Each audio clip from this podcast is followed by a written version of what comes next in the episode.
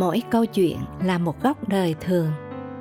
Ước ao bạn sẽ tìm thấy những bài học ẩn chứa trong từng câu chuyện mà hạt muối muốn được chia sẻ cùng bạn.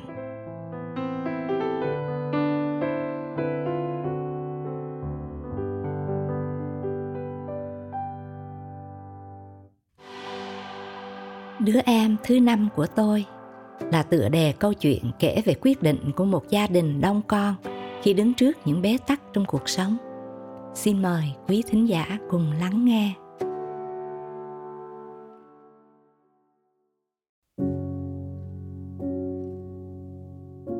Là con gái lớn trong một gia đình đông con, tôi là niềm tự hào của cha mẹ và của cả bốn đứa em mình.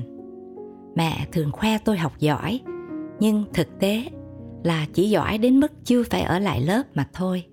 Vì mỗi ngày tuy tôi không phải nấu ăn, nhưng đút ăn cho em dạy em học, dỗ em đến khóc là những việc thường xuyên tôi phải làm, chưa kể những chuyện dọn dẹp linh tinh khác. Dù vậy, tôi vẫn thấy vui và có nhiều điều để cảm ơn chúa. Tôi thương mẹ lắm. Năm lần sanh nặng đẻ đau, chịu vất vả mà chẳng một lời than vãn. Căn nhà vốn đã nhỏ, nay trở nên quá tải khi chị em tôi cứ lớn lên từng ngày.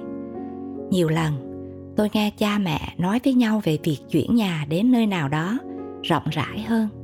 Tôi mừng lắm. Nhưng rồi câu chuyện vẫn cứ dừng lại ở chỗ bàn bạc mà không thể thực hiện được. Tháng năm đi qua, những khó khăn trong cuộc sống dường như đã lấy đi vẻ hiền hòa cởi mở của cha. Thay vào đó, nỗi ưu tư, lo lắng cứ hằng lên trên từng nếp nhăn. Đã rất lâu, tôi không còn thấy cha cầu nguyện cũng không còn nghe tiếng đàn guitar của cha vang lên vào mỗi cuối tuần. Hết rồi.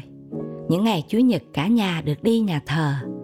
Ngày ấy, mẹ thường chở tôi và đứa em gái nhỏ trên chiếc xe đạp. Còn cha thì chở ba đứa em trai, lóc nhóc đứng ngồi không yên trên chiếc xe ba gác. Đoạn đường từ nhà ra con lộ chính, gồ ghề quanh co, nhưng chúng tôi cứ thẳng tắp niềm vui nhưng bây giờ chỉ còn là những ngày cuối tuần. Cha trở về với gương mặt mệt mỏi, chẳng cần tắm rửa, cha nằm dài trên ghế và ngủ bù cho suốt một tuần mệt nhọc.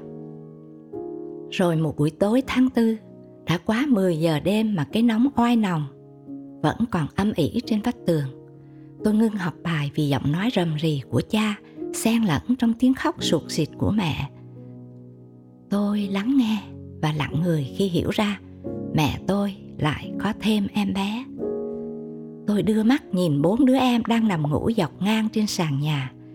Nếu các em tôi nằm ngay ngắn thì đủ chỗ ngủ. Nhưng những ngày nắng nóng, mỗi đứa vung tay đá chân một kiểu thì tôi là người ngủ sau cùng, sẽ không có chỗ để duỗi chân. Với tôi thì không sao. Nhưng thêm một đứa em nữa thì cha lo, mẹ khóc là đều dễ hiểu.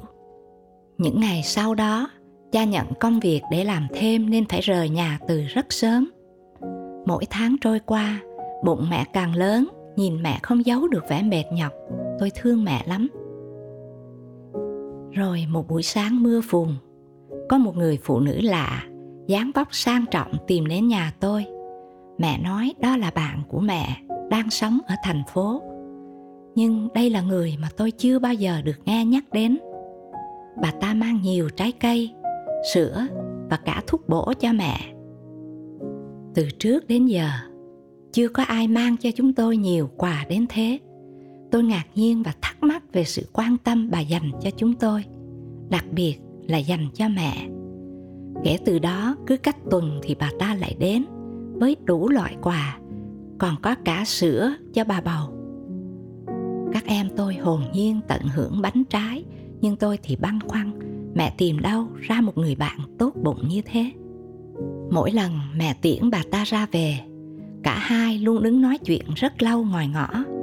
Và sau những lần gặp gỡ ấy thì, thay vì vui vẻ, mẹ lại trầm tư hơn. Tôi hỏi mẹ, hình như mẹ giấu con điều gì phải không? Mẹ trấn an tôi, không sao, mẹ tính hết rồi. Đêm ấy khi các em tôi đã ngủ cha mẹ gọi tôi ra hiên nhà. Tôi và mẹ ngồi trên ghế, còn cha ngồi trên chiếc thùng gỗ đối diện.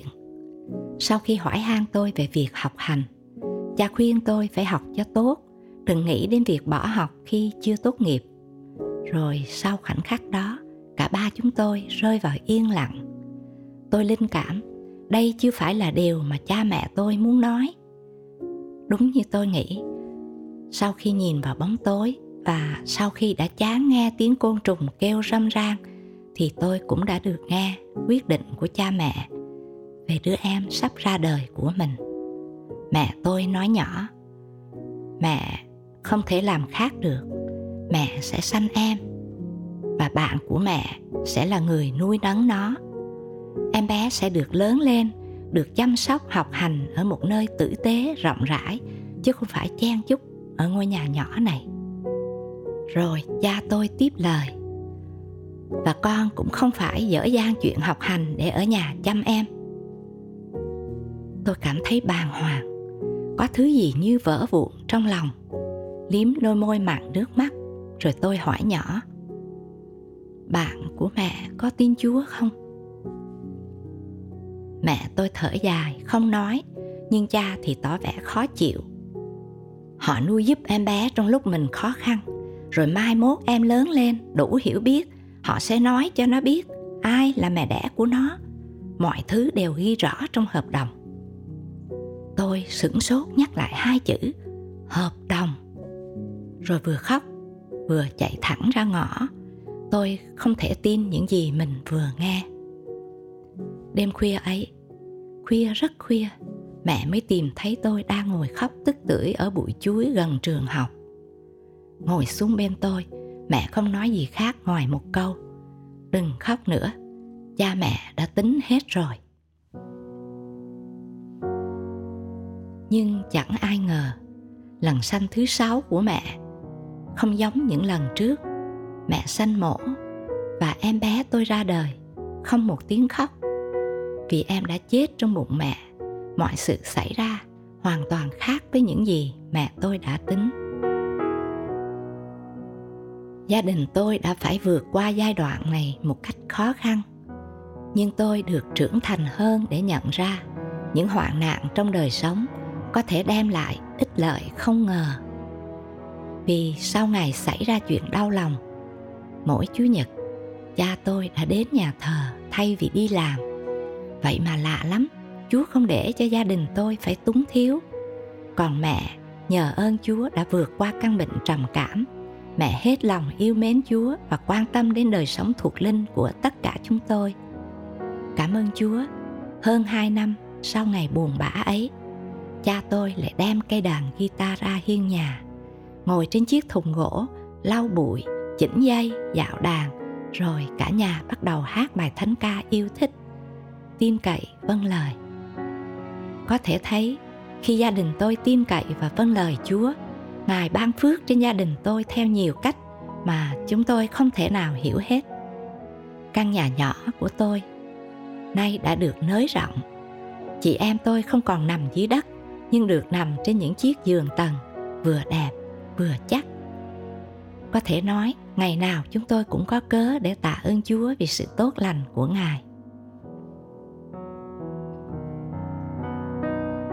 Câu chuyện với lời kể đơn sơ nhưng để lại trong chúng ta những bài học sâu sắc. Bạn thân mến, đừng bao giờ lên kế hoạch cho cuộc đời mình mà không cần chúa. Ngay cả khi cuộc sống dường như bế tắc, cũng hãy tin cậy chúa vì chúng ta không biết tương lai mình. Nhưng chúa biết, và ngài yêu chúng ta. Nếu chúng ta đi trong kế hoạch của chúa, chúng ta sẽ có một cuộc sống trọn vẹn. Thánh kinh chép, ai là người kính sợ đức giê-hô-va? Ngài sẽ chỉ dạy cho người ấy con đường mình phải chọn. Thi Thiên đoạn 25 câu 12 Hạt muối thân mời chúng ta cùng cầu nguyện. Lạy Chúa, con tin mỗi một điều Chúa cho phép xảy ra trong cuộc sống đều nhằm đem lại ích lợi tốt nhất cho chúng con, không chỉ trong đời này mà còn cả cõi đời đời nữa. Xin giúp chúng con luôn tin cậy Chúa và sẵn sàng lắng nghe sự chỉ dạy khôn ngoan của Ngài để có thể đưa ra những quyết định đúng đắn trong từng giai đoạn của cuộc đời mình. Con rất cảm ơn Chúa và thành kính cầu nguyện trong danh Chúa Giêsu Christ. Amen.